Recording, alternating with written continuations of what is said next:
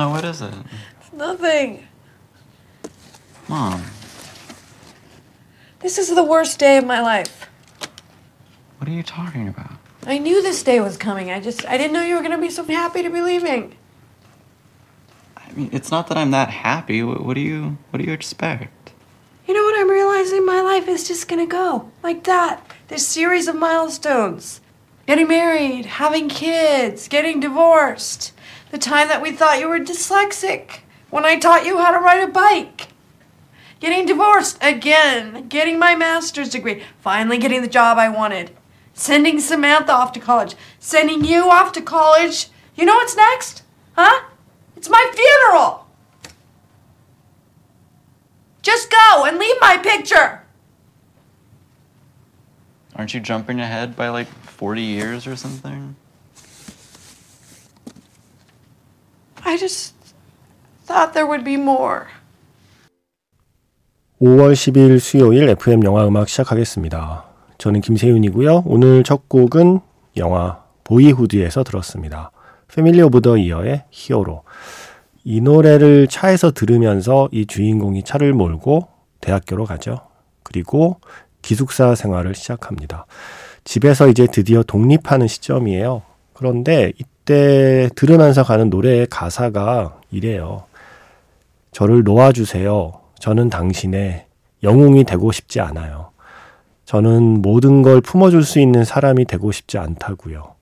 당신의 그 축제에서 저는 그 축제의 일부가 되고 싶지 않아요. 라고 하는 이 노래를 들으면서 이제 어른이 된 주인공이 자기 삶을 살기 위해 떠나는 거죠. 그런데 바로 이 노래가 나오기 직전 장면이 뭐냐면 학교에 가려고 짐을 싸는 이 아들, 그 아들을 보면서 갑자기 울음을 터트리는 엄마의 장면이었어요. 엄마는 갑자기 모든 게 허탈해지는 거죠. 물론 언젠가는 이런 날이 올 줄 알았지만 언젠가는 품 안의 자식이 내 품을 떠날 날이 올 줄 알았지만 애가 이렇게 즐겁게 떠날 줄은 몰랐다. 이렇게 신이 나서 갈 줄은 몰랐던 거예요. 약간의 배신감을 느낀 거예요. 그러면서 오늘이 내 인생 최악의 날이다. 라고 솔직하게 얘기를 해버리죠.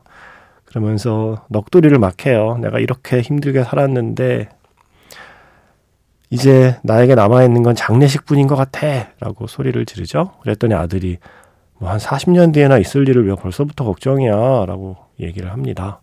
그랬더니 엄마가 했던 한마디. 저는 그 한마디가 이 영화 최고의 명대사인 것 같아요. 나는 그래도 뭐가 좀 더 있을 줄 알았어. 라고 한마디를 해요. 그게 이 영화에서 엄마가 등장하는 마지막 장면입니다. 어쩌면 세상 모든 엄마들이 아이에게 하고 싶었지만 꾹꾹 참아왔을 그 마음속의 이야기를 영화를 통해서 이렇게 풀어낼 수 있게 이 장면을 만들었다고 생각했어요. 많은 엄마들이 그렇겠죠. 겉으로는 대범한 척, 그리고 어른스러운 척 하지만 아마 막상 이 영화 속의 엄마와 같은 상황이 되면 다들 이렇게 말하고 싶을 거다라는 생각을 하게 됐어요. 이 영화를 보기 전에는 미처 생각하지 못했거든요. 아, 부모의 마음이 이럴 수도 있겠구나. 음, 너무 허탈해서 짜증이 날 수도 있겠구나. 이제 내 인생, 남은 인생은 뭐지? 라는 생각에 힘들어질 수도 있겠구나라는 걸 이 영화 덕분에 저도 생각하게 됐어요. 아, 그죠? 우리들은 몰랐죠. 그런데 이제 우리들이 그 엄마 아빠의 나이에 가까워지고 있는 거잖아요. 그리고 실제로 자신의 아이를 키우는 이제 분들도 계시고요. 그래서 저는 누군가의 자식이지만 누군가의 부모가 되어보진 않았으니까요. 그냥 머릿속으로는 근사한 말들을 만들어낼 수 있어요. 제가 자전거에 대해서 썼던 말들이 대표적이겠죠. 아이의 자전거가 넘어지지 않도록 뒤에서 그 자전거를 붙잡아주는 어떤 부모. 그런 부모의 모습은 아름다운데 어쩌면 더 근사한 부모는 슬쩍 그 손을 놓아주는 부모. 아이가 혼자 자전거를 탈 수 있을 때쯤엔 더 이상 아이를 그렇게 붙잡아 두지 않고 혼자 힘으로 떠나갈 수 있도록 아이가 아이 인생을 살 수 있도록 뒤에서 붙잡았던 그 손을 놓아주는 게 진짜 멋있는 부모인 것 같다라는 이야기를 저는 상상으로 뭔가 근사한 얘기는 글로 쓸 수 있죠. 하지만 실제로 그 순간을 맞이한 부모들은 아마 다 이 보이후드의 엄마 같은 마음이지 않을까 싶어요. 그리고 새삼 나는 어릴 때 어땠지?를 생각하게 될 수도 있을 것 같고요. 내가 어릴 때 내 엄마의 마음은 어땠을까를 헤아리게 되는 순간이기도 할 것 같고요. 음, 그래서 보면 볼수록 생각할수록 되게 의미심장한 장면이라서 어떤 방식으로든 각자의 어버이날을 보내고 방송을 듣고 계실 분들께 이 장면을 일깨워 드리고 싶었습니다. 영화 보이우드의 한 장면이었습니다. 문자번호 샵 8000번이고요. 짧은 건 50원, 긴 건 100원의 추가 정보 이용료가 붙습니다. 스마트 라디오 미니 미니 어플은 무료이고요. 카카오톡 채널 FM 영화 음악으로도 사연과 신청곡 남겨주시면 됩니다. 제가 전에 심수봉 씨 노래 한번 틀었더니 그때 많은 분들이 이런 글을 남기셨었어요. 김한결 씨, 심수봉 선생님 진짜 끝내주네요. 정윤경 씨, 심수봉님 특집도 하면 좋겠어요. 너무 독보적이세요. 이영경 씨, 정말 백만 불짜리 목소리. 이런 글들을 남기셨었습니다. 오늘 들려드린 곡은요, 심수봉의 백만송이 장미, 영화 열혈남아에 쓰인 곡입니다. 열혈남아에서, 이 영화에서도 차 안에서 듣잖아요. 그때는 함께 타고 가는 차였죠. 설경구 씨랑, 어, 나문희 쌤이랑, 예, 둘이 함께 타고 가는 차 안에서 설경구 씨가 뭐 아무렇지 않게 마치 오다가 주웠어 하는 느낌으로 카세트 테이프를 선물을 합니다. 나문희 선생님이 좋아하는 영화 속에서 좋아하는 이 심수봉의 노래 백만송이 장미가 흐르는 가운데 둘이 함께 운전하는 장면이 있어요. 앞에 보이후드의 히어로가 운전할 때 들은 노래이기도 하고 뭐 그런 연결고리이기도 하고요. 주말에 저도 문득 생각나서 다시 들은 노래이기도 하고요. 어, 제 엄마가 좋아하는 가수입니다. 심수봉. 어, 어릴 때의 기억 몇 개가 이렇게 있어요. 누나들은 학교에서 늦게 오니까, 어, 제가 학교에서 먼저 와 있으면 가끔 엄마가, 음, 집에 일찍 올 때가 있었어요. 그때 아빠는 없었고요. 아빠는 빚쟁이 피해서 도망갔고, 엄마가 이제 뭐 화장품 방문 판매를 하거나, 그죠? 또 그때 우유 배달 같은 것도 하신 걸로 기억나는데 하여튼 그런 일 하다가 뭐 가끔 좀 일찍 집에 오실 날이 있었어요. 그때는 둘이 이렇게 시간을 보내게 되는데 뭘 했는지는 기억이 안 나는데 엄마가 이 심수봉 카세트 테이프를 계속 틀어놓고 뭔가를 하셨던 기억이 나요. 그게 뭐 김장을 했던 건지 뭔지는 모르겠어요. 그래서 뭔가 어, 막연하게 그때를 떠올리면 심수봉, 엄마, 그리고 오후, 그리고 지하실방. 예, 이게 제 머릿속에 남아있는 어떤 기억 중에 하나거든요. 음, 지금 엄마는 요양원에 계십니다. 그래서 주말에 어버이날 이제 앞두고 면회를 갔다 왔죠. 음, 면회 갔다 오는 길에 이 백만송이 장미를 듣게 되더라고요. 음, 그리고 나서 그 다음 날은 이제 처갓댁에 갔어요. 네.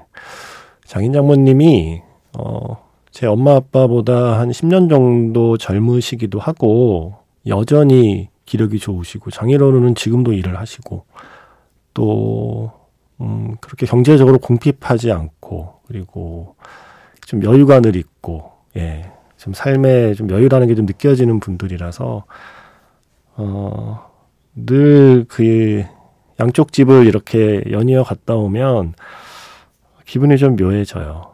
음, 양쪽 부모님들 다 이렇게 넉넉지 않은 집에서 태어나서 자수성가를 하려고 노력했던 케이스인데, 어, 한쪽은 성공하셨고, 예, 한쪽은 뭐 저는 실패라고 생각하지 않지만 당신들은 실패했다고 생각하시니까요. 부침도 많았고, 음, 뭐 그러한 시간들 때문인지 노후의 삶이 너무 차이가 나니까 그걸 볼 때마다 좀 기분이 묘해지기도 하는 그런 어버이날을 저는 보냈습니다. 네. 제가 예전에 누가 물어봐서 다시 태어나면 어떤 사람으로 태어나고 싶냐고 물어봐서 저는 구김살 없는 사람으로 태어나고 싶다고 그랬거든요. 왜 그 종이 한 번 구겼다가 다시 펴면 그그 펴도 구김이 남잖아요. 그래서 저는 그냥 이렇게 무탈하게 크는 어린 시절을 한번 겪어보고 싶다라는 생각을 하긴 했어요. 근데 저보다 훨씬 더 뭐 힘들고 험한 일을 겪은 사람도 많은데, 예. 제가 고작 6년의 그 힘든 시기를 자꾸 이야기하는 게 또 부끄럽기도 하네요. 그 시간에 부피가 커서 그래요. 저 그 지하실 방에 살 때 물난리 나서 책이 다 젖었었거든요. 그래서 그 책을 말렸더니 책이 엄청나게 두꺼워졌어요. 그거 아시죠? 그 책이 물에 젖으면 물 젖었다가 말리면 페이지 두꺼워지는 거. 그래서 제 교과서들만 유난히 다른 애들보다 두꺼웠거든요. 쭈글쭈글하니. 그리고 그 책에 밴, 그 종이에 밴 하수도 냄새는 잘 빠지지도 않고요. 그러니까 기생충에서처럼 정말 냄새가 선을 넘어서 친구들 코에 들어갔겠죠.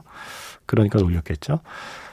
근데 어쨌든 그렇게 물에 젖은 책은 말려도 그 부피가 커지잖아요. 그래서 그 6년이라는 시간이 전체 인생을 보면 길지 않지만 그 6년의 부피가 큰가 봐요. 제 안에서. 그래서 자꾸 그때 예, 책장을 펼쳐보게 되는 것 같아요.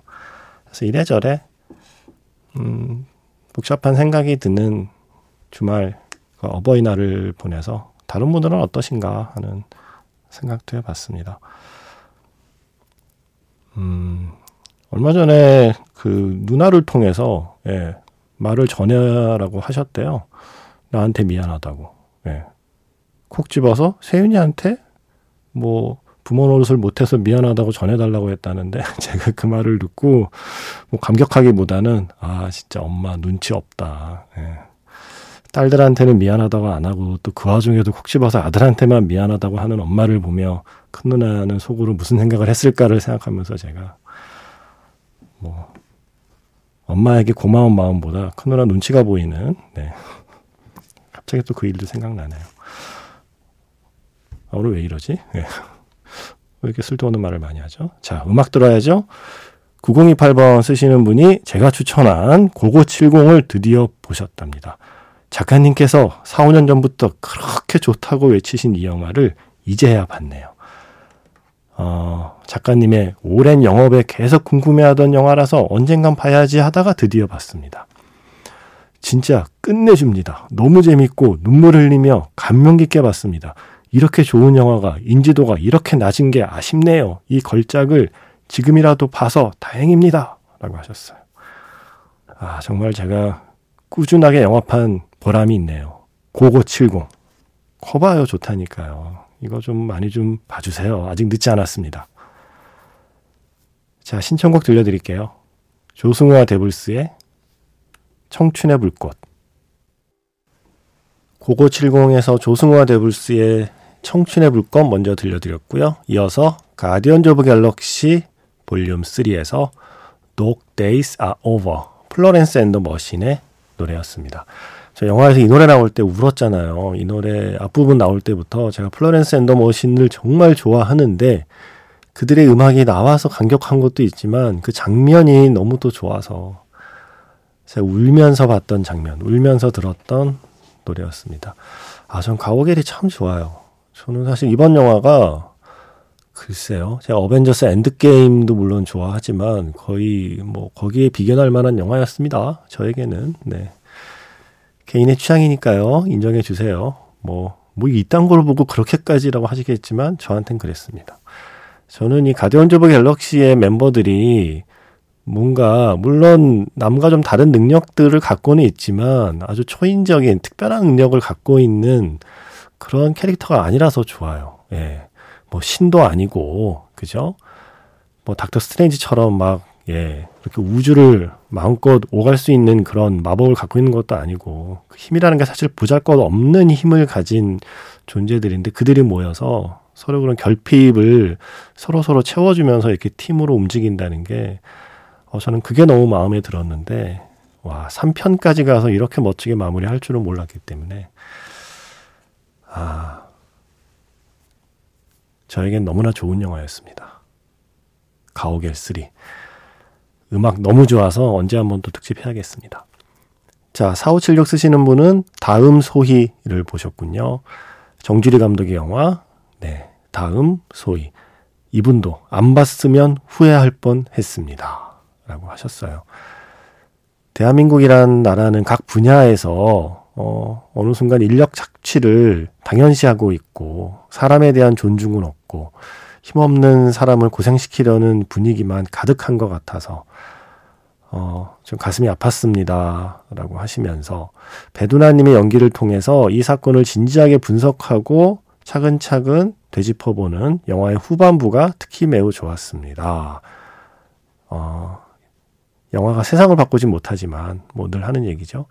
세상이 바뀌어야 한다는 생각을 까먹지 않게 만든다고 저는 생각하거든요. 다음 소위도 그런 역할을 해준 영화라고 생각하고요.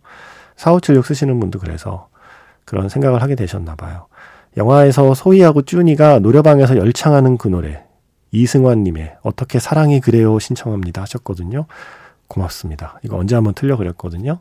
그 노래 준비해 놓았고요. 그 노래 앞에 그 여름이라는 작품의 예고편을 봤어요. 이게 국내에서 만든 애니메이션 영화더라고요. 다음 달에 개봉하는 걸로 지금 제가 개봉 일정을 봤는데 국내에서 만든 한국에서 만든 장편 애니메이션입니다. 근데 그 애니메이션에 이 노래 쓰인대요. 기대되지 않아요? 선우정아의 도망가자. 네. 선우정아의 도망가자, 이승환의 어떻게 사랑해 그래요? 두 곡 이어 듣겠습니다.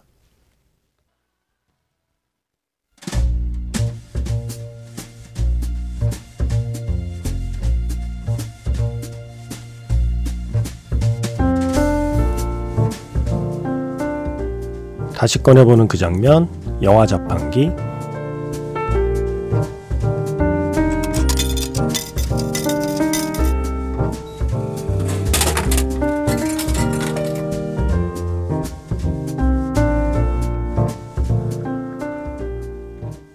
다시 꺼내보는 그 장면, 영화 자판기. 오늘 제가 자판기에서 뽑은 영화의 장면은요, 영화 시네마 천국의 마지막 장면입니다. 철거를 앞둔 극장, 시네마 파라디스 앞에 모여 있는 사람들. 오래전에 이 극장을 드나들던 아이들과 청년들이 이제는 흰머리에 주름진 얼굴로 서 있습니다. 그들의 눈앞에서 극장이 무너져 내립니다. 함께 했던 추억이 먼지가 되어 흩어집니다.